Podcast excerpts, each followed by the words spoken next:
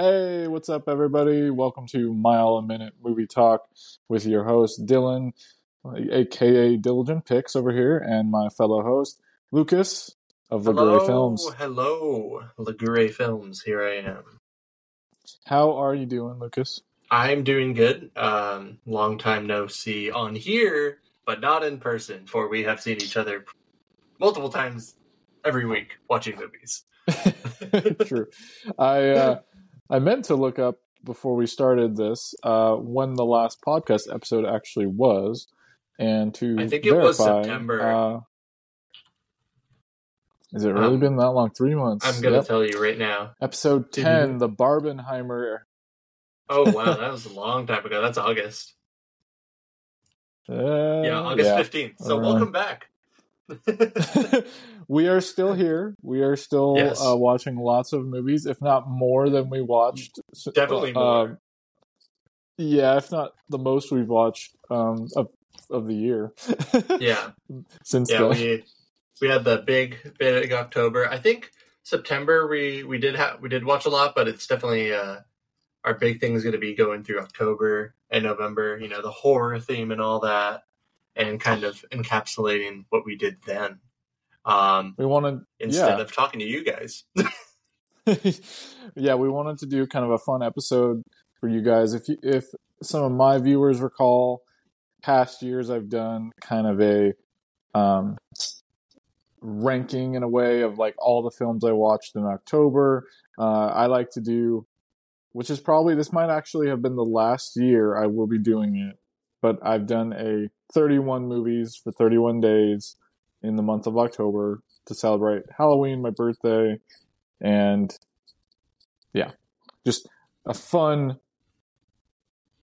let's say, challenge. yeah. because it really does become a challenge. What'd you turn Um, this year? Was it thirty-two too? Exactly. That's one So now you're over why. thirty-one. I think that's a great way to end it. Exactly. That's that. That was my thoughts. Exactly. It was. It was time. so, uh, yeah, we thought we'd go through all the movies we both watched, and some of them were there's some overlap here. We watched a few of these together, and yeah, so we'll talk about all of them, touch on these briefly, give you guys some recommendations and some uh, maybe a couple things to avoid. yeah. but uh, yeah, wh- who shall we? Lucas, lead us lead us off. What did you watch Uh, first? So, beginning of October, first movie I watched, uh, Beyond Dream's Door. Uh, very weird, kind of like a nowhere movie, or uh, not a nowhere movie, but uh, a, nobody in it that you know of, nobody, no publicity. It's on Tubi, and I was recommended this by an internet mutual of mine. Um, he has a TikTok and other things. His name is Fart Coomer. Very weird name. He came up on my uh, TikTok one day, and I've like talked to him a couple times, and we're following each other on Instagram now. He he watches a lot of like low budget trash horror films, and that's kind of his like genre that he goes into. And he finds like some gems, and this is one of them. Just a really weird film, um, very like Mulholland Drive style, like dream sequences. Like you don't know what's real, you don't know what's fake, and it's this guy who's kind of like struggling with are his like dreams his reality and like what's his real reality and what's this thing that's coming after him it was just really weird but it was like super expansive for a like no budget low budget film. And i just had like super a lot of fun with it. It very much encapsulates a lot of the vibe campy vibes of that era. The monster isn't great looking but it doesn't really have a reveal till the end, so that kind of really works in its favor. But it does really well for what it is, and the gore is actually pretty uh pretty good for um what it what its budget was. So I was like just impressed with it. It was a pretty interesting film. Uh, but yeah, if you like weird, uh, forgotten films, for horror films from the eighties and nineties, this is like a definitely one. Beyond the Dream's Door. Um, it's funny. I always got the cover mixed up with uh this other movie, and I can't remember the name off the top of my head, so I'm not even gonna say that. But yeah. uh, it was like another. It was a uh, Quantum Leap, and I, the guy kind of looks like the dude from Quantum Leap on the cover, and I always thought it was a Quantum Leap like TV movie, but no, it's his own thing. It's great. But yeah, it's pretty Hmm. fun. Interesting. Yeah. that's one I haven't seen. Um, but Yeah. you, the way you described it, it does sound like a fun one I would likely enjoy with some friends. Mhm. Um, I, another good one uh, that I would say maybe a step above in, in terms of not quite B level, but a little more mainstream would be Shaun of the Dead, a good old Mhm. rewatch. Um, yes, everyone's I- seen that. Hopefully, and if you haven't, you should. yes, I uh, Shaun of the Dead. I don't know if it, it might have been my first, my introduction to Edgar Wright, and I've since gone on to love uh, uh, many more of his films. I will say, I as much as I still enjoy this film and has a special place in my heart, I do think I've reached the point where I don't really need to see it that many more times. I Mhm. think I think it still is very charming and enjoyable in its own way, but I, I don't have like a huge desire to rewatch it very much after this last visit, you know, visit with it. Yeah, I It's feel like I'm in the the same third- boat with it. Yeah. I think I've seen it four or five times, maybe, and uh, I feel like I could revisit Hot Fuzz, but I Mm. don't think I can go to Shaun of the Dead for a while. just Yeah. it's been, you know, you just know that movie beat from beat, and now you're like, kind of like, I don't remember. I know all these jokes; they're not going to land Mm-hmm. and stuff like that. But it's just a great film for just a horror comedy, one of the best. Yes, exactly, and that's how I feel with his hmm Cornetto trilogy. I need to revisit Hot Fuzz, and and I did. I'm actually one of those people that does like The World's End quite a I bit. I like it too. Yeah, I know it's considered the lesser of the three, but Yeah, it's definitely charming in its own. yeah. What was your Uh, next one? My next one was in preparation for a movie we saw on October 3rd. If you know what movie that is, this is Saw 1. Oh, So I borrowed a Da-na-na. 4K Blu ray from Diligent Picks and I watched it. um, and it really does not play like a horror movie. It plays like one of those dark, like inspired by horror, like eight, like thrillers from like the 80s and 90s. It really much leans heavily into that. And some of the acting's like super campy at points, like cheesy. Like they kind of are over exaggerating, and the way they deliver just kind of feels like very like almost comedic, like on its back end. But it's like just so fun. Um, there's like barely any gore in it, so honestly, I'd recommend this movie to anyone. It's like if you like horror, it's fun there, but if you like thrillers, it's great there. Great mystery. Uh, a lot of people you're gonna be like, oh, it's that person, especially nowadays. Um, Yeah. You got like Danny Glover. Um, I forget a couple lost guys. actors. Yeah, a couple lost actors. Ben's actor. Um, what's his name? Who's now in Mission Impossible? Is one of the guys in the chained up version. Oh, We're gonna be looking up the. Oh wait, I haven't pulled. yeah, uh, Cary Elwes. You got Leigh Whannell. yeah, Cary Elwes. Uh, Leigh Whannell. Cary Elwes is who I was talking about. He's in the new Mission Impossible. Yeah, and Lee, Leigh Whannell, who's now gone on to become a Yeah, Leigh Whannell. Obviously, director. Danny Glover. And but yeah, Ken Leung, the other one Yes. that was in Lost. But yeah, just a great film. Honestly, it. I feel like people that haven't seen it think it's just like crazy violent because of the later issues in the series, but it's not. It's just like a really well done, well written thriller, and that's like perfectly what it is. And I love. I really loved that film. It was really great. I give it a good rating. Yeah, Saw definitely has a special place in my heart. It's still my favorite of the franchise, and I'll never forget seeing it at 13 in theaters with my mom and just being like, like just blown away by that twist. And if you don't know it, that's one. That's really the biggest reason to see the film in and of Mhm. itself. Is it has one of the best twists in cinema for for someone who has never seen it. Once you've seen the film, the twist, you know, it you know, it, it the film does lose a little bit of impact when you know yeah, it's like final- Shyamalan's best, you know. Right. And uh but yeah, Saw it does have that reputation of just being super super gory, but that first one is actually very understated in that realm. It's it's they cut away from so much because they didn't have the budget for it. So Exactly. it's a good just I just almost call it just a just a thriller. It really is like Yeah. not the scariest or goriest of horror, you know. Yeah. Well, I and we will go back to Saw because, of course, we all know what came out after that. But the film that I saw right after Shaun the Dead was Tucker and Dale versus Evil horror comedy Yes. vibes. More horror. I comedy. watched that in June this year, so we both have Nice. seen it recently. Nice.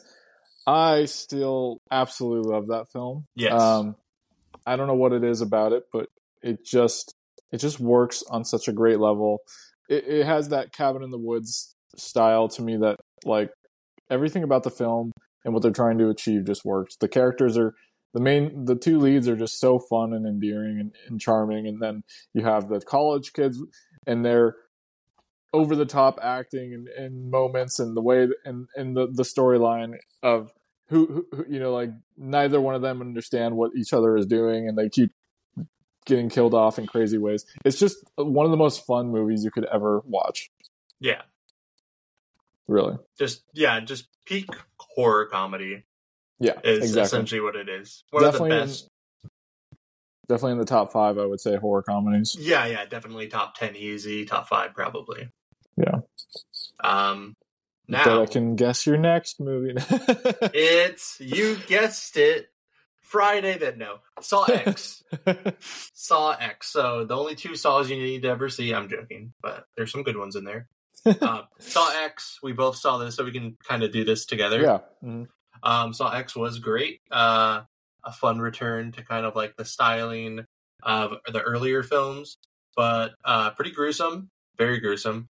Uh, but not like overtly in how some of the other ones were. you're just like someone's being like just demolished and like okay well there's like some more reasoning behind it. Um the first third of it really does play like a drama which is kind of fun um Yeah. and you're following around jigsaw's character. Um and uh but yeah i i thought that the story held up enough for what it needed to do um and that the characters were likable. The characters were believable. There's some okay acting some of the actors weren't that great but it was like good enough for what you wanted and uh just the film as a whole was like pretty good. One of the better saw films. 100% yeah. I'd say it's my second favorite behind the original. Uh, Mhm. seeing tobin bell at, in a prominent uh, presence in a saw film Yeah. was really i think a long time over overdue especially exactly. since, especially since he was really only in acting in like three or four of the movies you know like like really present i should say. Um and yeah it yeah just a lot of fun like the he way very they, much carries the film. Yeah like um and i i think it is it does feel like a good callback to the early saws. And yeah. i am i am curious if they if they continue to take it in this direction. I i i would certainly want to see more of these like mini mini in between saga moments of like what what was happening in, in, during this with him back. Yeah yeah because he's back and then you have some of the other characters that are back and you're like oh it's pretty awesome. Uh one of the one of my favorite scenes in it was the uh house scene where they go to the house with all the windows. Yeah. that scene was just like great and also comedic at points it was just great. There's just some great like shot scenes done scenes. It was it was fun if you like it was, gore it was and horror honestly the biggest surprise of the year for me so far Mhm. because I did not expect it to be good at all. yeah especially after the last two Yeah, I just was like, why do we have a 10 Saw movie? That's basically all I could think of. And then all of a sudden it's like, wait, it's good. yeah So, big surprise. I ended up watching uh after that I watched Creepshow from 1982, the one of the probably high, more highly remembered regarded horror anthologies, comedy. Um I'd say I enjoyed it. It was definitely interesting trying to like figure out the time of like an 80s horror anthology comedy like it's very weird it's like there's a lot of really strange bits because i'm used to anthologies like vhs or you know like just mo- much more modern anthology yeah Um, yeah and but then what's really charming about it is all the people that are in the movie there's so many famous random cameos and like roles like stephen king having his Yeah. own bit in it just made the movie for me so that's a fun one Yeah, I, I've seen parts of it. I think I've seen part some pieces, but I don't think I've actually watched the whole thing. So that's still one I need to get around to. yeah So it's me. yeah we might be coming across our first movie night Uh, close, but not for me. I that night after Saw X watched Murder Death Korea Koreatown, another weird movie nobody's seen. Um, so Murder Death Koreatown background was a movie released uh, by Anonymous, directed by Anonymous. No one knows who they are. Some random person uh, put this on the internet. I think they might know who it is, but uh, from all the stuff I've looked, uh, you could only watch it or get it uh, originally from their website. Uh, you could buy it from them, and then they had it on Amazon Prime for a little bit. But then uh, got taken down because they couldn't verify if some of the people in the movie were actually actors or random people on the street that were just put in the movie. So hmm. it's very weird, very bizarre uh, found footage that kind of runs itself around that uh, obsessive, like um, kind of like QAnon style. Like there's something more going on here, kind of like that conspiracy thing because it's just a guy who thinks neighbor gets killed and he's like, "Oh, this is weird. Let me film it." And then he gets super into it. Like, there's got to be something more to this. This person wouldn't do this, and he gets like all these parasocial relationships with these people he's never met and that are dead now. And then it kind of just goes down this rabbit hole of craziness, and it is very believable because like there's people that you genuinely think are random people on the street that end up actually being like actors because they have very like fantastical things happen to them later or they do fantastical things. And it's very much a film that is very slow paced for the first half and you're like i don't know what's going on. I might turn this off. And then it just hits. You're like oh this is actually kind of engrossing like a weird like thriller mystery. Not as much of a horror but it does get really creepy and kind of has like a lower budget lake mungo vibe at points I'm not going to say it as good as Lake Mungo. I really did enjoy this film, though. I was super surprised by it going in with no expectations about a movie made by someone that doesn't even want to put their name on it. Um, so it was just really good and really crazy. If you can find it and watch it, I know I had to go sailing the seven seas to watch it. It was great. Um, but yeah, if you can and find a way, I would recommend this. It's a crazy, like LA based 4chan internet movie. It it was really weird, but I liked it. Uh, it was it doesn't go into like any like weird things, like even though it's compared it to like political stuff. It's just kind of like that id that obsessive ideologies of that. But um, in that film, it's like very interesting how they use kind of like that obsessive compulsion of a character as a narrative for it, which I really liked, and it was very, very entertaining. That sounds really interesting. Yeah, I don't think we actually ended up talking about that one, or if we did, yeah, yeah. It was very brief. I, I went home and I turned it on. I was like, I might fall asleep, and then I was like, what is going on? And then I was like, I was like, great. I'm kind of actually creeped out. I might sleep with the lights on.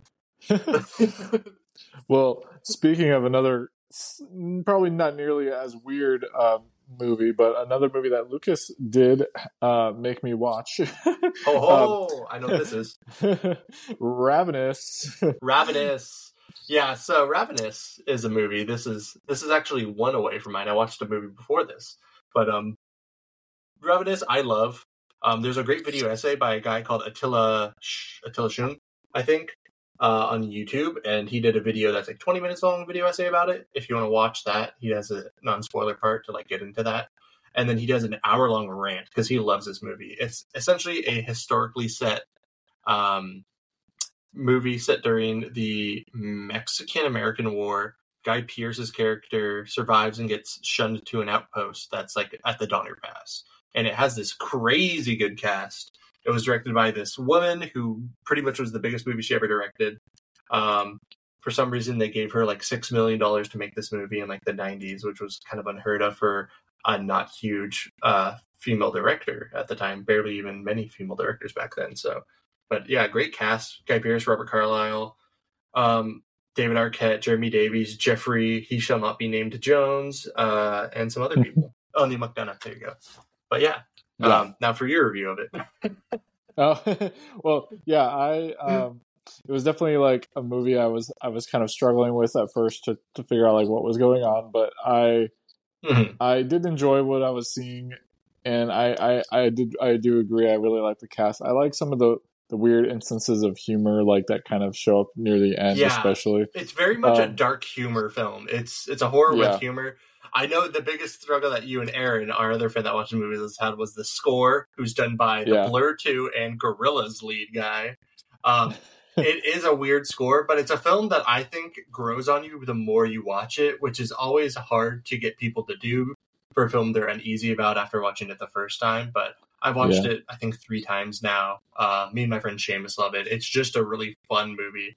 And the more you watch it, the more you kind of get into that. Um, what's it called? The dialogue. You you just like listen to the dialogue more. And there's so many great lines that you kind of like forget your first time you watch, and then you watch it again. You're like, oh, this is awesome, actually. Yeah, I could see that. I definitely took it took that away with this movie in terms of thinking like this is probably going to be better when I, if I get around to seeing it again. Um, Mhm. It, in a way, it kind of reminds me in that regard.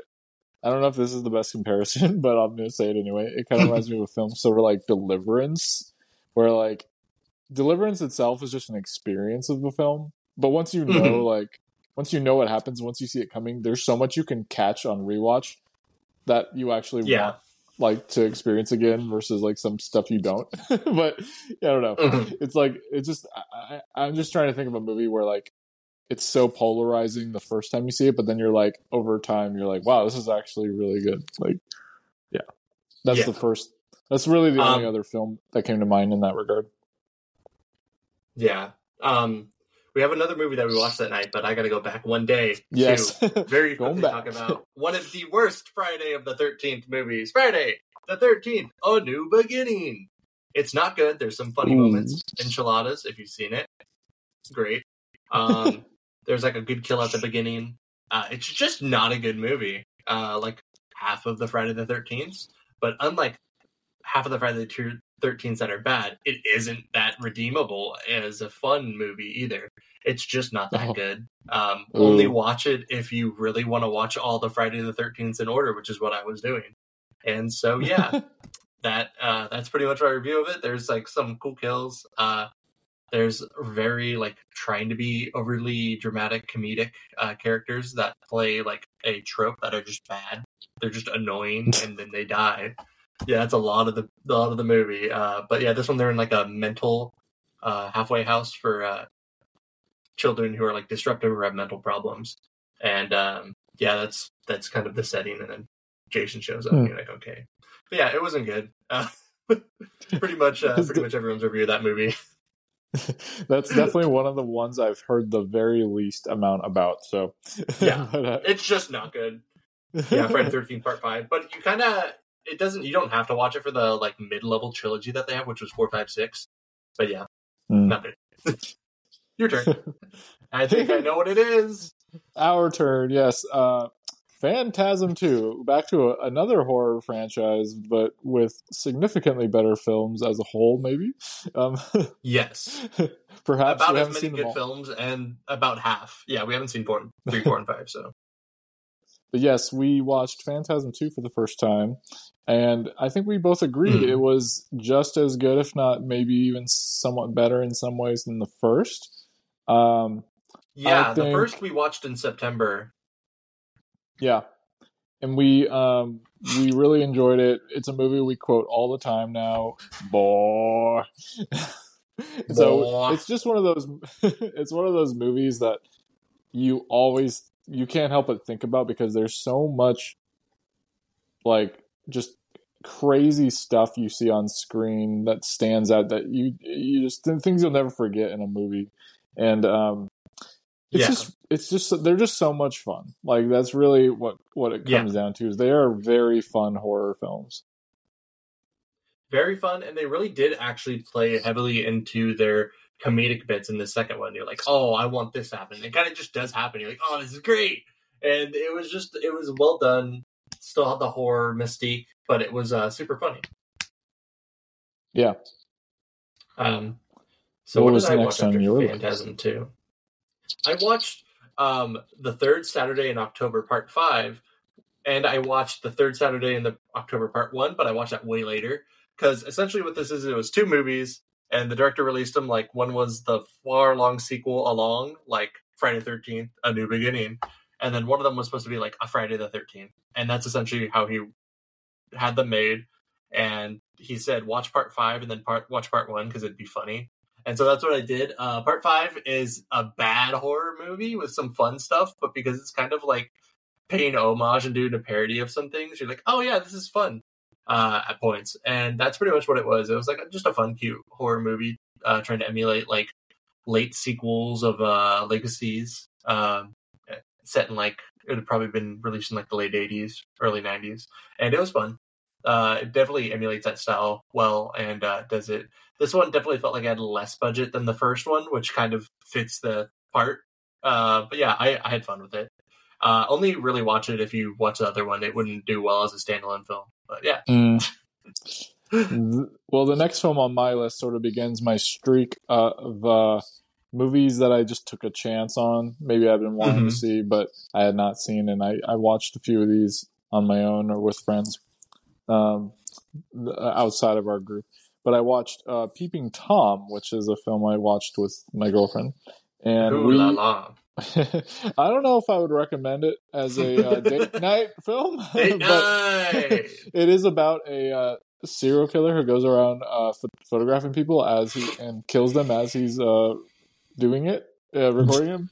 so, but anyway, um, it's a very well made film. It's really cool. There, it's been it, there's so many influences that other films, um, a more recent film in mind, Last Night in Soho, take, took a lot of influences from it, particularly um, and it's almost like giallo or like uh, there's certain elements to it that are just really cool. Uh, the story feels kind of almost like a Hitchcock film com- combined with like um, just like a really seedy noir horror in a way. Mhm. Um, there's some really interesting elements, and I, I, it's one of those films that I really want to see again and introduce to friends. So that's those are the ones I usually get the most excited about. Um, and there is going to be a new restoration of it coming out. Uh, I think either later this year or the beginning of next year. That I'm very excited about. Okay, yeah, that sounds that sounds good. I remember you said that you definitely recommended it for me after we were watching another movie as well. So Yes. I'm definitely definitely going to eventually watch it when that remaster comes out. Yeah, wait. Um, so the next I watched a movie that'll probably be in our thumbnail. Uh, when Evil Lurks, uh, the surprise hit of horror from October. Um, even more Mm. surprising than Saw because it's a Argentinian film that got a semi a, limited release, but it was in some theaters. Uh, by Demian Rugna. Uh, he did Terrified, uh, which has a really creepy cover. I remember seeing that all the time at my video store. When Evil Lurks, um, I think it's good. Um, it has some really big problems with it, in my opinion, uh, narrative wise, that it would be uncomfortable for people. Uh, you can look up those. Uh, in violence, and then as well as just storytelling, there's a plot point that did not need to be in there, and it was very bad and kind of like like cringing and like, oh, I don't like this. What it's insinuating kind of Mm. thing. Uh, but I just liked the gore; it was pretty well, and then the way that he frames horror in his films as it's just like part of the universe. Like this is just a matter of fact. This is how it is. Is great. The ending kind of lets you down and stuff, but it if you like violent, no holds bar horror films, this is very much up that alley. I like it more than like Martyrs and like similar things that people would compare to that. Um, but yeah, I really enjoyed it. Uh, had fun with it. Um, I don't know if I'd rewatch it anytime soon, uh, just because of the things I said before. But I definitely would say uh, watch it if you go in knowing those things that they use and you're okay with it. Because I kind of knew before, and I watched it. I was like, okay, yeah, I see it, and I didn't like it, but it's fine. But yeah, yeah. that was that was one that I almost saw with you, and I wimped Mhm. out. no, I just remember Yes. I I wasn't saw able with to go. uh, uh, legendary uh, area movie legend Darren. Yeah, shout out to Darren. Shout out to Spe- Darren. Speaking of legendary friends, I saw my next film, which is not a horror film in any way, shape, or form. I mean, maybe to like stockbrokers, but um, I watched uh, Dumb Money with Brennan. Shout out to Brennan. Brennan. we had a good Man time who with loves that his one. house.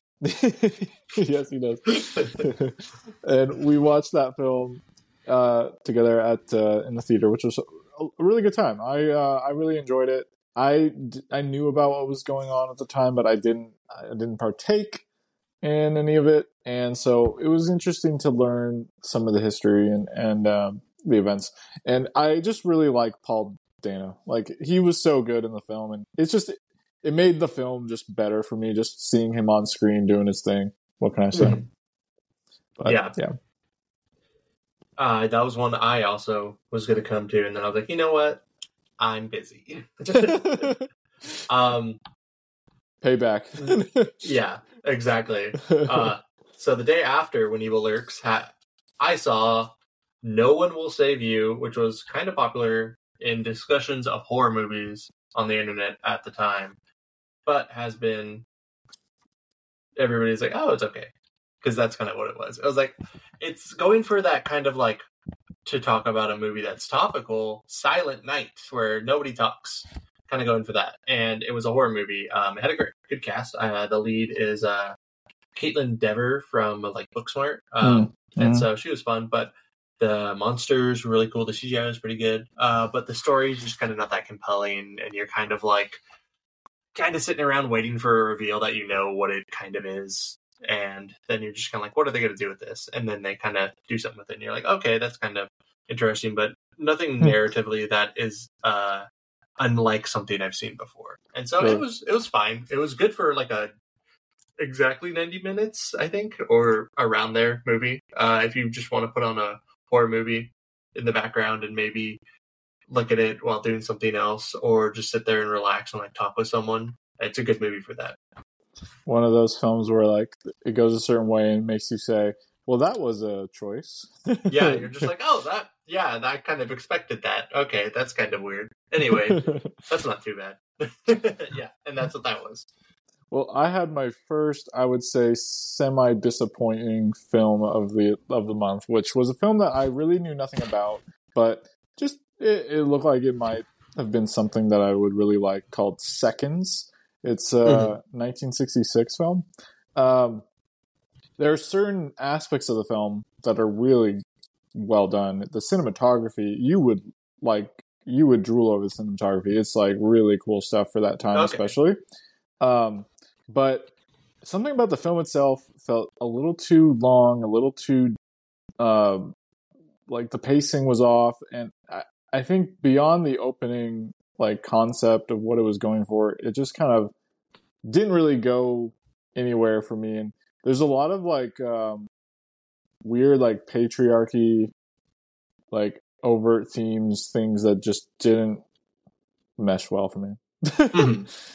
um, but yeah, I mean, I don't know. Like, I, I would almost still recommend it for you. I don't think I can see. I don't think because I'm curious what you think of it. I Yeah, probably yeah. wouldn't see it again though. Oh, last time you said I would be curious about what I think. I hated the movie. What's that? You know what movie you and Aaron Oh. forced me to watch for a movie night. That will be in the November edition of this. yep. Um, but yeah, yeah, yeah. I, I could, I'd be interested. Uh, definitely sounded. I like the cover. I've seen the cover multiple times, so I've always been like, Yeah. keen to buy that. But yeah. Um, now I'm getting into a movie night that we watched. Ooh. Christine. Oh, you see now I'm the one. Now, now, now you're skipping ahead for me. I've got two more Yeah. before that. Yeah. Oh yeah. Yeah. I I so since then I didn't watch any movies uh like for like three days because I think I oh I went on a trip that's why. So um yeah. But yeah Christine uh really good. I've seen it before uh but I didn't really remember it that much because it was like 2017 and I was like in a hotel.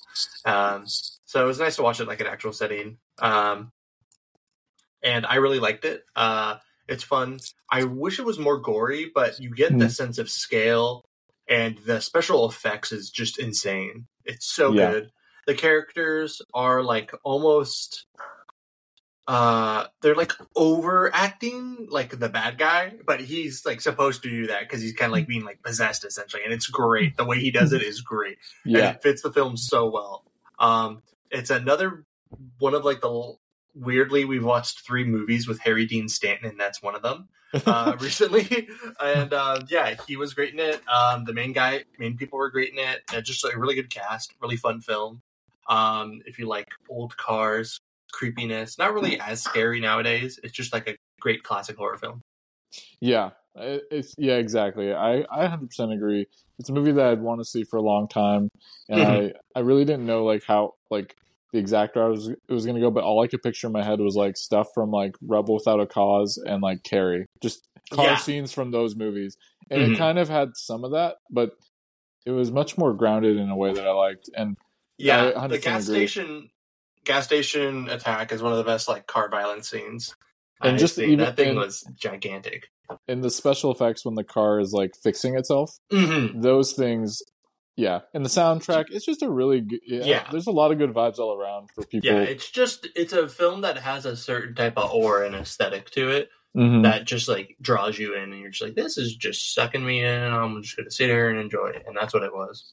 Yeah speaking of one of those, um, my next one, one of one of the top ones that I watched this month, and, a, and an, an actual rewatch for me. Hadn't seen it since I saw it in theaters, but I watched uh, an American Werewolf in London. Uh, I saw it initially in 2016. This is uh, my first rewatch. I got the 4K, and oh man, that's another like top five, top ten horror f- comedy. Um, The that's another one with insane special effects, insane Yeah. makeup. Um, one of the probably the best transformation scene of any werewolf or any kind of shape, you know, transformation Maybe- that scene. out Maybe number two to Nirvana the band, the show's parody of it, which we Yes. watched. I think Yes. two days after that. Yeah. True, true. But uh, yeah, it's such a it's such a brisk, like, just really fun watch. It. I, I- this time I watched it by myself, and I was like, man, I should have waited to watch this with some friends. yeah. so, but it, it's um, yeah, I don't really want to say too much about it, especially for those who haven't seen it, because I know it's an 80, early Yeah. '80s movie. Some people It's a still great probably film haven't seen it. that deserves a blind watch. Yeah, Just trust people. yeah. Um, so mine, my next on that same night that I'm just going to touch on this so we don't even have to talk Yeah, go we watched. Phantasm One Phantasm. again because we hit Phantasm One, the first one, because they wanted to show uh their friend uh, Clay it, and so we watched that great film. Uh, we kind of pretty much already talked on how much we love Phantasm. Um, we we kind of we kind of um, forced Clay to watch it because we were Yeah, in such a we were in such a mood to watch it, and I'm not sure if that worked out for him, but it worked out for us. yeah, I I voted for the Void. Um, That's so true. I wasn't That's part of that. But yeah, so the next actual film I watched um, that we haven't really talked about was Doctor Sleep. I hadn't seen it.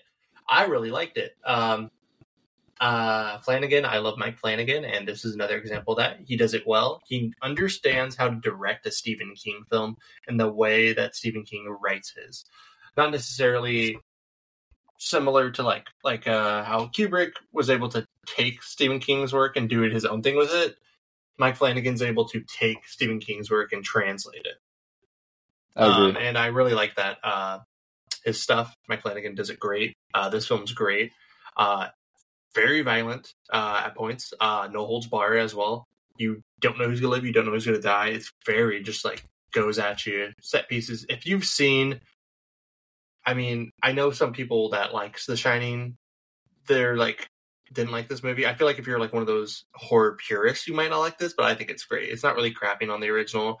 It's an actual sequel to it because it was written as a sequel to it that's down the road, which this is down the road. And I liked it. I enjoyed it. It was a fun set piece. Uh, Mhm. All these cool stories, all this kind of like interesting story lines that he was going with uh, with the original story is pretty interesting. I liked it. Yeah, even though it has the DNA of The Shining, it it feels like its own movie for me. Exactly. I got even, and it feels like a self-contained film. It doesn't feel like a direct continuation. Um, despite being a, a sequel set a certain amount of time later, it doesn't feel like you're watching this like, you know, exact copy of The Shining. It feels very Mhm. much like its own movie, and I like Yeah. that a lot. Um, obviously, the Mhm. music's there, the characters are there, and uh, a lot of the themes. But Yeah. there's so much.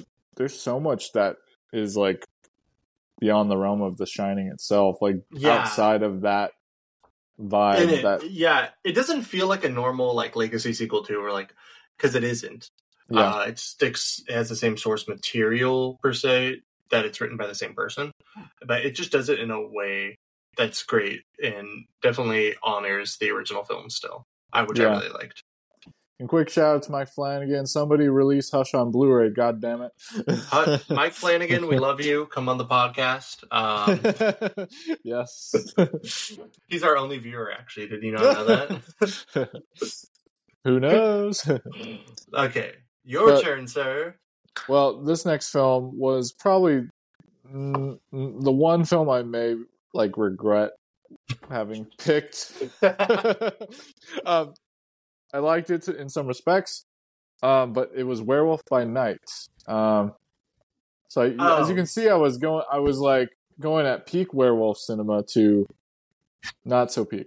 Uh, but this was like very much its own thing. I really like the fact that Michael Giacchino directed it, and I, I think direction wise it was cool. But everything else, I, I couldn't really get into. I I. I Yeah. it it just wasn't. It didn't have anything to grab onto for me. I didn't really understand what was happening so much, and I just it just quickly became a movie that I was like, okay, I guess I better just finish it now. Yeah, it's it's fine for what it is. I I I I would say I liked it, but I don't know if I'd ever rewatch it.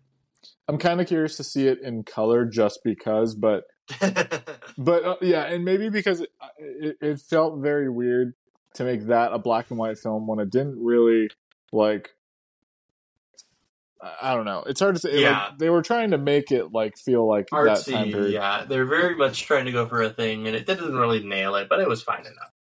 Yeah. Uh, I don't know. I'm probably being an overly overly of a hater of it, yeah, but uh, I thought it was. I thought it was just fine, but uh, yeah, I don't know if I'd ever watch it again.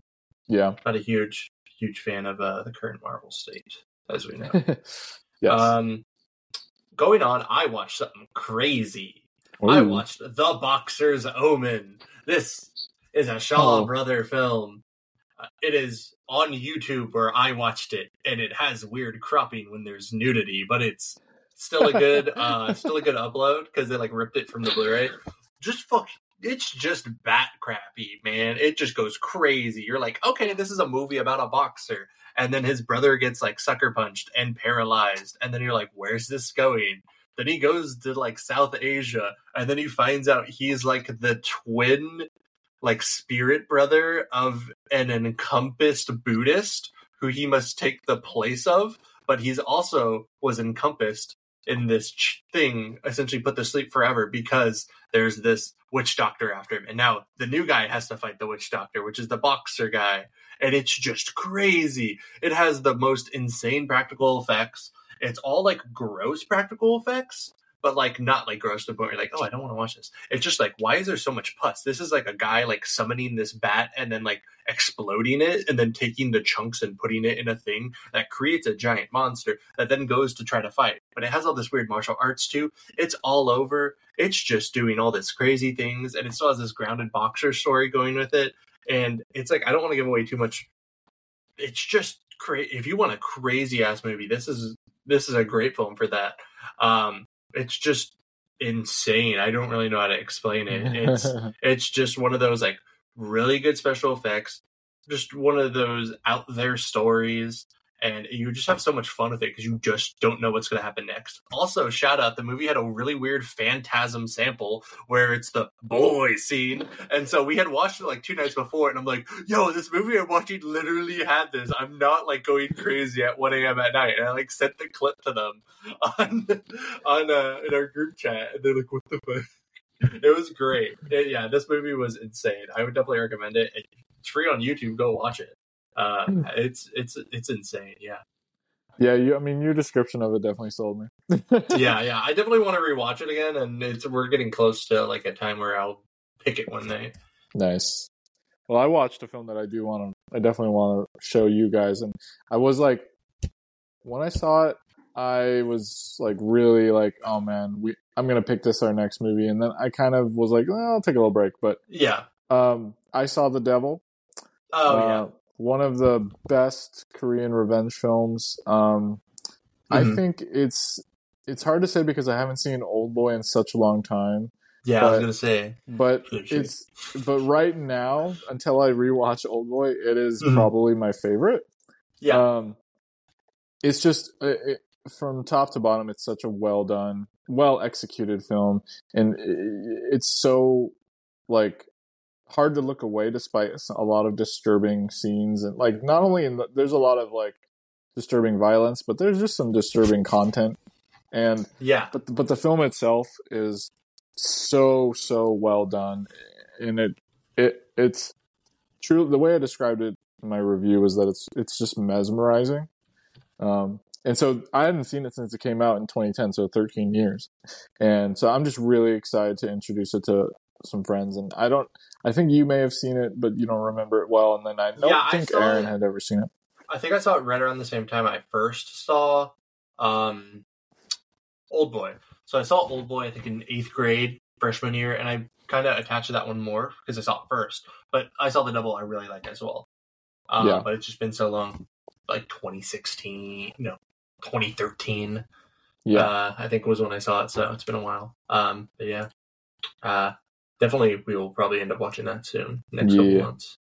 Um, for me, well, what could be next? But uh, hyping up our me needing to see movies by a certain director because we're gonna both watch one by a certain director in a couple more. I watched Possessor by Baby Cronenberg.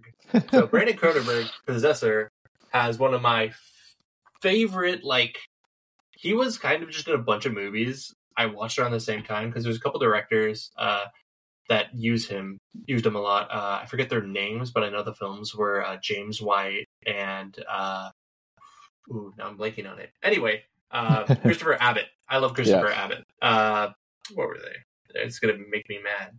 Uh, Mar- Martha, Marcy, Macy, Marlene, Oh, James White, Piercing. They're all like all those directors are kind of like friends that have worked together, and so they all kind of like used him. And I really liked Christopher Abbott because of that. I watched all those films like around at the same time, and so I bought Possessor on 4K, never watched it. Then I finally did. Uh, another movie, No Holds Bar, in What It Decides to Kill was was I think my theme for October, sadly, um, and I really enjoyed it. Um, I liked it more than Antiviral, even though I love my boy Caleb Landry Jones. He's one of my favorite actors. Caleb Landry Jones fan page uh, is now Mm. our podcast. Uh, no, but uh, yeah, I I really like this one. I think it had it had a more a more thought out script than like Antiviral, which is the only Brandon Cronenberg I had seen before that. Um, and I really enjoyed it, and I thought it was pretty pretty great, like uh, body horror techno thriller, but not as not as body horror-y as his dad, which is what kind of how I like his stuff. He kind of gets out of that zone where his dad kind of stays in that zone, and I think that helps him. That's why I've kind of enjoyed Brandon Cronenberg a little bit more as an overall director, but not saying that I've enjoyed his films more than like say a true Cronenberg film. Got Um, it. but yeah, I liked Possessor a lot. I thought it was a great story and uh, pretty visceral to watch. hmm Yeah, I I don't remember it well enough now, but I do feel like after another film that we watched that we will discuss pretty soon, I am curious to maybe give it another chance. Mhm. Um, but yeah, I watched uh, a, another classic of the genre, Poltergeist, Oh 1982. yeah, Yeah, I rewatched it for the first time since I was probably a kid. I don't remember. I forgot so much about this movie, and there's some is scenes that I forget how visceral they are. Like Oh, yeah. yeah, it is such a well done, enjoyable watch. Um, I could not believe how much I liked it. I was, I don't know, it just, you know, it's one of Tobe Hooper's, you know, few films besides like Texas Chainsaw. Oh well, okay. Some people would say this is actually Steven Spielberg's movie, but that's a whole Yeah. other topic. Um, yeah, it, it is just uh, a really, really, really fun movie. Um, Yeah. there- there's so much to like about it. The special effects are still amazing, um, despite being dated. There, it's there's so much to this movie, um, especially the fact that there's been a lot that's happened since it came out. Unfortunate things, Mhm. and um, but it's um, yeah, a movie that I highly recommend. Someone that like, especially if you saw it when you were younger and you don't remember a lot, but you, you know, you, it, it's so much worth seeing as an adult. yeah. Yeah. Um, so I am going to touch on two movies because I forgot that uh, we weren't only doing horror movies when you brought up Dumb Money, and I forgot about that. I watched The Creator earlier that month. I Mm. liked it. Um, very quick review. I like it. Good cinematography. Some of the best visual effects. Um, just very derivative of sci-fi and like cyberpunk in general, but it's so fun. Like, just if you like that stuff, just put it on and watch it. You'll be like, oh wow, this is fun. I've seen this exact story is very similar before, and some of these characters like motives aren't that great, but I it's just so beautiful, and the sense of scale is great. There's this weapon in it that's just insane, and you're just like, oh, this is like Godzilla as like a U.S. It's like a nuke essentially. They just like drive around like, oh hey, we don't like you, and they just blow shit up. It's like great. It's its setting's cool. Um, and I just had fun with it. Uh, I saw it in IMAX, so that was very fun. Um, and then the movie that I actually watched on this after Possessor was To Live and Die in LA. Saw it in theaters on the 4K new remaster, which we'll probably be rewatching soon and be able to talk about in a later episode. But my quick touch on it one of the best chase scenes I've ever seen in a movie. Some great violence for a action film. Like the brutality of like people being shot was like really well done, and it's just it's just one of the best like psycho thrillers from that era, like uh, action thrillers. I mean, I went into it thinking it would be a little bit more horror and horror oriented because it said it was like a serial killer, but it's not really. Willem Dafoe's great in it. The cast is great. Um, everybody is just so good in the film, and it's it's really feels like I just really I really liked that film. It was pretty fun. It was just so much fun. It's a ride from the beginning to the end. Nice. Yeah, I'm I'm really looking forward to seeing that. Yeah. Um, I watched a, a like a true classic after Poltergeist, 1931. Can you guess it? Universal Monsters. Was that Frankenstein that you watched? Yep. Yep. I rewatched Frankenstein. Such a classic movie. Like it's just one of those movies that you have to watch every once in a while. You know, you don't have Yeah. to watch it every year, but it's just it it it, it like Bela Bela Lugosi's t- you know portrayal of the monster is just Mhm. so iconic, and he's so good. And the Yeah. film is so short. Like it's like it's like barely like an hour and twenty, if if that, an hour and ten Yeah. minutes. It's And, during um, that double feature era, so you Mhm. get like, ah, Yeah, exactly. And you know, it's such a good time. Um, just you know, all of the I, I I'm looking forward to. That was the only one I watched of all the Universal monsters that I, I got. I got the new 4K collections, mhm. so I'm looking forward to going through them all. But uh, that one was just the one I absolutely had to check out again. then we have a movie night that was just you and me. Uh, Speaking of Brandon. Cronenberg, we have Infinity Pools, a movie we both loved. We had the director uncut version on Steelbook. I bought it uh, many months ago, and I was like, I'm gonna wait to watch this. And I'm glad I did to watch it with someone because this would have been a weird movie to watch by myself. But that you're there with someone that enjoys these characters, enjoys these people in these situations, and it's just crazy how it's set up. And it's like I'm not gonna give any spoilers about this Mm, movie because it's one that you need to go and find.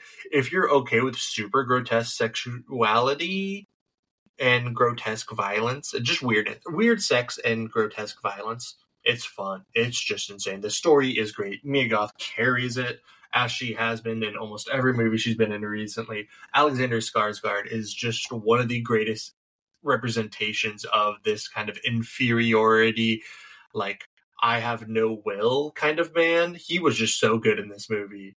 Um, and just overall, I just like fell in love with this film um, from an aesthetic point as well as just like a narrative point. It was just a ride to watch. It's so weird, but then it's like so not, and it's just insane. And yeah, it was great. yeah, Infinity Pool was definitely a big surprise. I, I I wasn't expecting to like as much as we did, only because I think Mhm. I had the expectation of Brandon Cronenberg in my mind of even though it was really weird, there were certain elements of the film that I, I really did enjoy and I pretty much I second everything you said. The, Mhm. the some of the aspects that really stood out to me was the camera work and Yeah. certain almost every scene the camera is doing something so different than I'm used to seeing in like most modern films. So I Mhm. kept getting so distracted by it, but in a good way.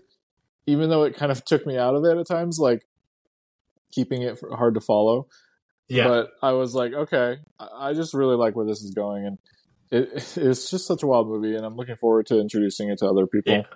I really like um the cinematographer I just pulled up his name, Karim uh, Hussain. He Hmm. has done all of Brandon Cronenberg's movies, and then he's done some like kind of weird horror movies over the years. But yeah, he's Brandon Cronenberg's go-to cinematographer, and they definitely have a good relationship, as you can see in how this film was shot. Nice. Yeah, definitely a good one. And try to go in as blind as you can. I would say. Mhm. What's your next one? Unless it's the one that we watched that night. No, I had. Oh, so you skipped ahead four of mine. Oh, jeez. Yeah, I was. I only watched 26 movies this month. So I had before before that movie night, I had a, a double movie night with Aaron. It was Oh, before yeah. that before that movie night, I had two solo movies. so my first solo movie was Pet Sematary, 1989. We we we went down the Stephen King rabbit hole, you guys. Oh Um, yeah. Pet Sematary. It's a lot of fun, very made for TV like. Um, I I enjoyed aspects of it. It's a film I regret watching alone. I think it would have been Mhm. better witnessing it for the first time with with a group of friends. yeah. Um, but it um it, it is a movie that I did enjoy, and I could see myself revisiting again. So I don't know. if Have you seen Pet Sematary? oh, I think I watched it in like high school. Yeah. I watched it after like watching a Watch Mojo video, and it was like on Netflix at the time or something. It was something weird. Yeah, I, I remember enjoying it. I definitely liked it more than like any of the newer ones. Pet Sematary Yeah. Two has some weird stuff in it that was fun. Mm. But yeah, um, what did I watch? Yeah, so back to that double feature we had. Uh, we watched The. Fog after Infinity Pool. We were on a Carpenter kick because Yes. Dylan hasn't seen a lot of his movies, Mhm. and The Fog is not that great compared to his other movies. It has its film alone. It's all right. Um, yeah. there's some bias I think from us because it's filmed around here where we live. Um, shout out West Sonoma County. It's filmed in like Bodega and also in Marin County. Um, So it's kind of cool. Uh, but yeah, outside of that, um, the violence just isn't there compared to like previous films that he's done. Um, the kills aren't that inspired. The fog is cool and the monster design is cool, but the story's not that engrossing because of how the mon the villains kind of move in it. It was it was a fun like piece to watch, but I don't know if I'd ever revisit it. It was just kind of like, oh, I inf- you have this self inflation that you give this film because of his previous works that you've probably seen before, like The Thing and stuff, and then you watch it like, oh, this is kind of him like finding his direction and how he wants to do his horror because it definitely came out before that and it was it was fun but I, yeah i don't know how much i'd want to revisit it Yeah, that's pretty much how I feel too. I think it it, it, it it has a very strong opening and a strong ending. It just really struggles in the middle. And I yeah didn't, it, yeah, I found myself Yeah. just just getting kind of lost in the film and not really like following it Yeah. much and just kind of been like, eh.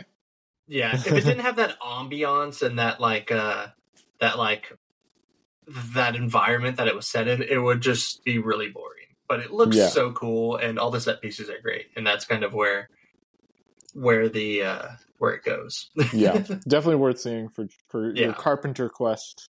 yeah yeah it was his uh, second horror uh, second or uh, technically third horror movie after the fall after halloween so Oh right. yeah it says Well- he did halloween someone's watching me and then the fog so Oh okay.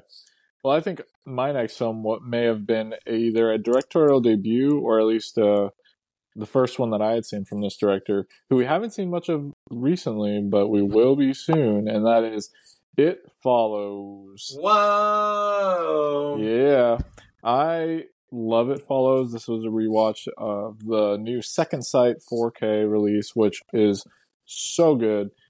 The sound design in that film and the score just needed that Dolby Atmos boost, and the, the film itself, it's it it was I think it was shot digitally perhaps, but it it looks really good in 4K. Um, if you've never seen It Follows, I really don't want to spoil the film. It is almost 10 years old at this point, but it is just a really cool film about, you know, a person who sleeps with someone and then all of a sudden she's being followed by something. That's as simple as it goes. There's a lot more to it than that, but that's the Mhm. simple premise. Yeah and, it's um, great yeah. yeah. Lucas, that was just that's all the review you needed. It's great. Yeah, it's it's great. I like every movie David Robert Mitchell has done, and so I okay. Technically, I haven't seen his first film. I was gonna say I was I didn't want to quote it as his first film or his directorial debut because I was like I'm probably wrong. yeah, he did a comedy in 2010 that has decent reviews called "The Myth of the American Sleepover." But outside of that, uh, yeah, definitely, definitely burst on the scene with "It Follows," uh, and then his next movie is really good too, in my opinion. But we which may I'm looking watch that forward one to day. seeing. Yeah. Yes. Mhm. Um. So my movie after the fog was another movie night. Oh boy, I'm I'm way ahead of you in a bad way. I Uh. watched. So this was a pick by Aaron. Shout out Yeah. Aaron. Uh, he chose based on a YouTuber recommendation. Uh, Tumbbad, which is a Indian horror movie. Um, I think it's based on a legend. Um, and it's set in like 1918, around the same time RRR was set. Um, Tumbbad is awesome. This movie has some of the best shot dark scenes because they Mhm. do like the actual dark, but then they do the scenes where they have kind of like that old like slight lighting that like film had like back in the 80s, which looks great. Um, and I just thought it was super cool, super cool universe that it kind of sets up and all this. Um, the camera work was great. It was such a very like underrated feeling film. Uh, kind of at the beginning of the third act, it kind of falls apart where they do like the big time jump in it. Uh, but I really liked it. Uh, the CGI was decent enough um, for what it was, and the special effects were really good. Actually, um, I had a lot of fun with this. Um, I know you had a lot of fun with this. Yeah. And um, Tumbbad is probably one of my more favorite horror movies of the later 2010s. Um, and it was just a really good movie from that year, 2018, when it came out. Uh, but yeah, I, I, insane surprise. Did not expect to watch an Indian horror movie yeah. in was a- October, yeah. and it was great. That was definitely a, a great uh, surprise pick by Aaron that I didn't Yeah. Like no It was not we didn't know it any of our- existed. Yeah, none of us really were familiar with it at all, and it ended up being a great blind watch. Um, Yeah. and um, yeah, I completely agree. It was really. I what I liked the most about it was it didn't. It had. It, it felt like no other thing I'd ever seen. I couldn't really pinpoint it or compare it to anything in particular. Mhm. It felt Yeah. very original, and its allegories for what I was trying to say, and the me- its message was really great too. Yeah. Uh, well, let's see. Uh, I, here's my first movie night prior to these other two that you are have already discussed. um, my previous movie night was with Aaron. We watched. Uh, first, we watched The Omen, 1976. Aaron had That's never seen one. it. Yeah, he had never seen it before, and that was my second time seeing it. I liked it. This one's for you. yes, the classic line of uh, "Look, Damien, it's all for you." Yeah, um, that movie is um, just a trip. There's some really cool scenes, um, particularly when the priest is being chased down by like some kind of spirit, and he gets like impaled by this giant spear from the top of a building. It's, there's some crazy um, things that happen in this movie, and a really good special effects, and especially later in the film, there's um, like like a, a piece of like glass, sliding glass that comes right at a guy's neck, and you see like the the head bobble off, and like Yeah. the, the way they did it was super That cool. seems great. Yeah. Um, but yeah, it, it's a classic. What can I say? There's really no other way of putting it. Um, I do think it needs a good, good old fashioned restoration. Um, It's it has been too long since that film has been has seen a nice tune up. Yeah, yeah. I think I have the Blu-ray of it, and it's it's all right. Yeah. Ah. so that was yours. Now it is mine. What did I watch after movie night? Or is it? Oh, second half of that movie night. Um. Let's see what the second half of Tumbbad night was. See, I'm about to. You, you, I have one more, and then I'm gonna skip like four because you've already brought them all up. I know what the second half of that movie night was. It was this bad movie called Men. Yeah, 2022's Men is bad. It is dumb. It is like you write a message on a stick and you beat someone to death with it to get let them get the message. That's the movie. I didn't care for how they told it. I just thought it was really annoying after the first 30 minutes, 20 minutes maybe, where it was really cool and setting up this like all this cool like stuff, blah blah blah. And then it's just like, oh yeah, hey, guess what? Um, you know, men are horrible and they abuse women and they try to take over their bodies, you know, have all this stuff over them. But instead of telling that message creatively, we're just going to have it happen over and over again in uh, different variations, and then just come up with the weirdest symbolism for evil begets evil of men not changing their ways towards women and how they control themselves in societal ways and how they treat women. And we're just going to evil begets evil by having ourselves give birth to ourselves. And I was like, whatever, I'm spoiling this movie. It sucks. I was so mad. I was like, this is exactly what I, I kind of expected this to be, but worse. And I had no fun with it. And I hated it. But it was really good cinematography and um, setting. The tunnel scene is so dope, and the sound design is incredible. But uh, all technical aspects go to the trash when there's nothing to speak for in the written department. Yep. And Pretty much um, Alex Garland, you you failed me. pretty much a movie where you should you should put it on in the background for like 30 minutes and then you can just turn it off. Um, yeah. I think I really enjoy everything about the, the beginning and the opening, but then it, it goes completely off the rails. And yep, I did, didn't, didn't, didn't like that. Yeah. It's such a like a, a in- you know a message that you can tell in such an interesting way. You can do this in a really good way, and it just feels so lazy, or he was trying to do something weird with it, and it just didn't work out. Yeah. And like I've watched films that have like a similar theme, and I really like them, and it, this one just didn't do it at all. It just felt so lazy at points. Um, Well- like the fucking origin of evil, where she like shows up to her rental house and she sees an apple and she picks it up and bites it. Oh, Adam and Eve! Wow, Alex Garland! Wow, I don't Right. care. You make me mad.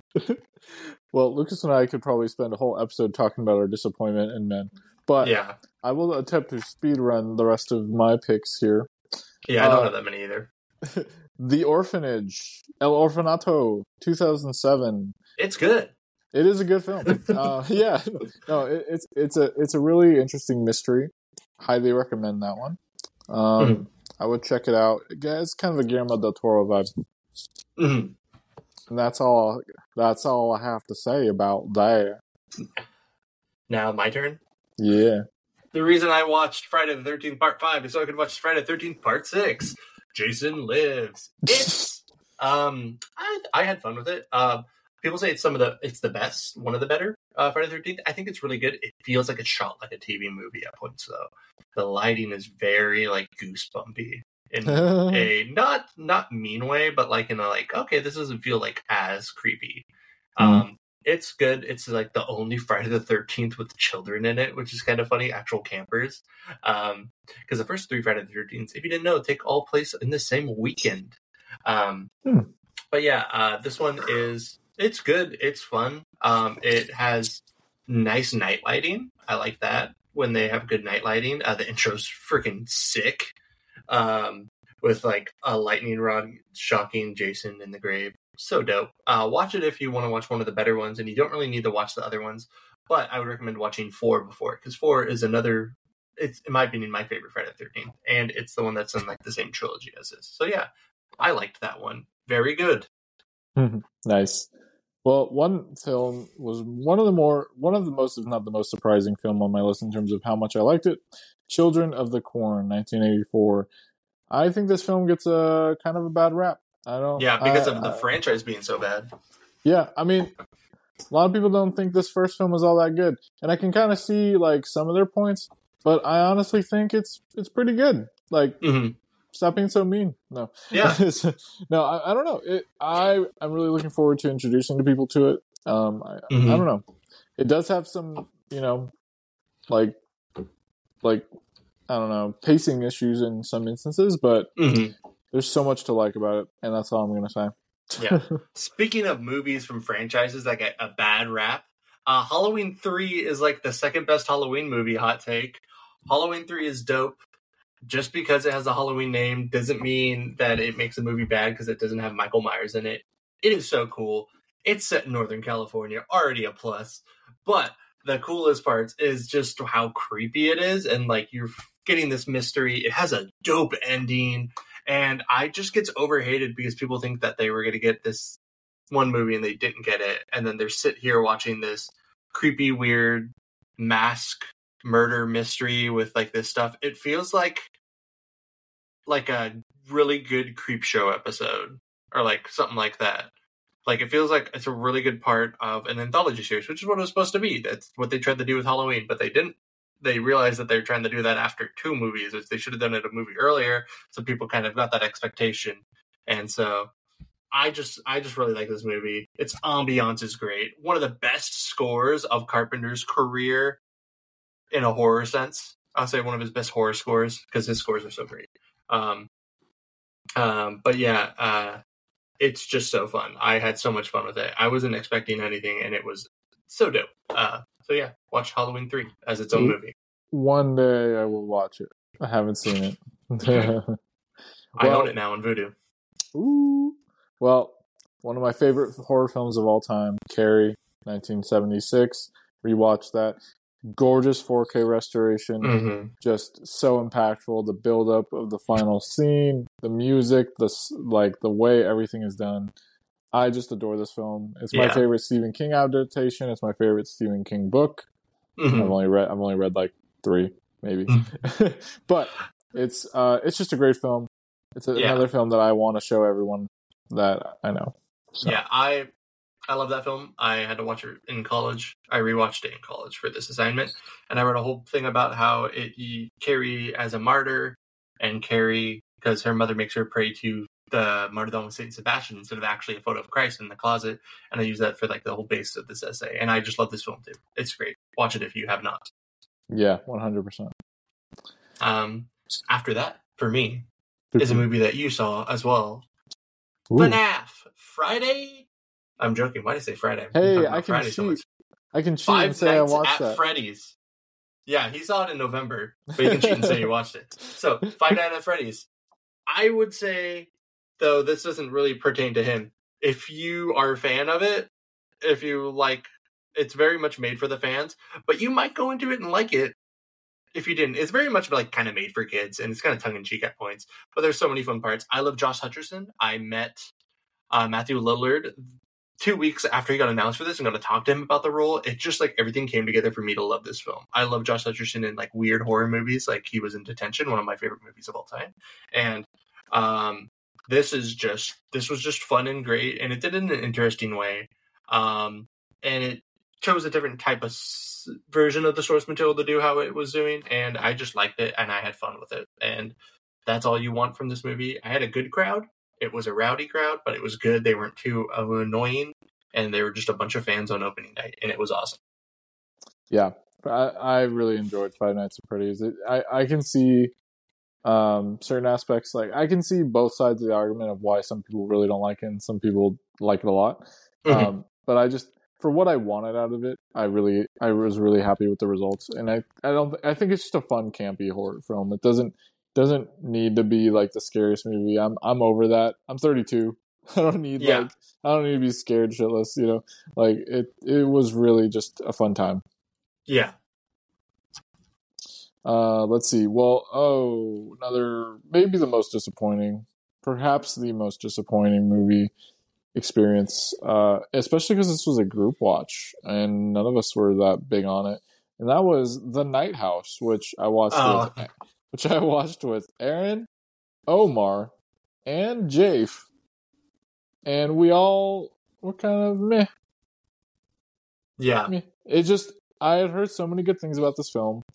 I put it was a 2020 film.